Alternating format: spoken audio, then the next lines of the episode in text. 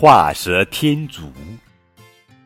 楚国有个贵族，在祭祀过祖先后，把剩下的一小壶酒赏给门客们喝。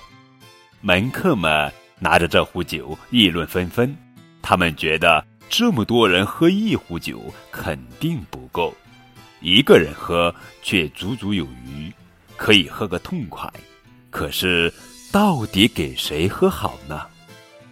大家都安静下来。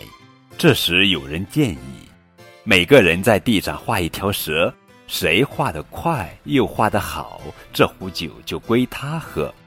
大家都认为这个办法好，都同意这样做。于是，在地上画起蛇来。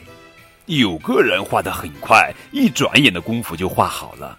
他就端起酒壶要喝酒，但是他回头看看别人，都还没有画好呢，心里想，他们画的真慢。再想显示自己的本领，于是。他便左手提着酒壶，右手拿了一根树枝，给蛇画起脚来，还洋洋得意地说：“你们画的好慢呀！我再给蛇画几只脚也不算晚呢。”不过，这个人还没画完蛇脚，手上的酒壶便被旁边的人一把抢了过去。原来，那个人已经画完蛇了。这个给蛇画脚的人说。我最先画完蛇，酒应归我。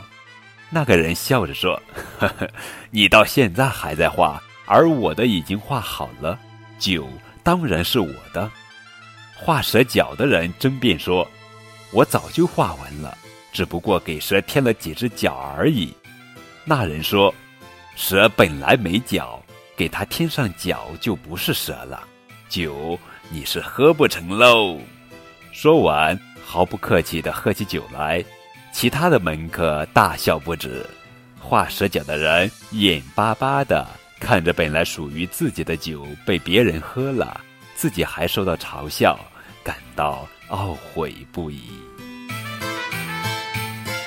亲爱的小朋友们，这就是关于画蛇添足的故事。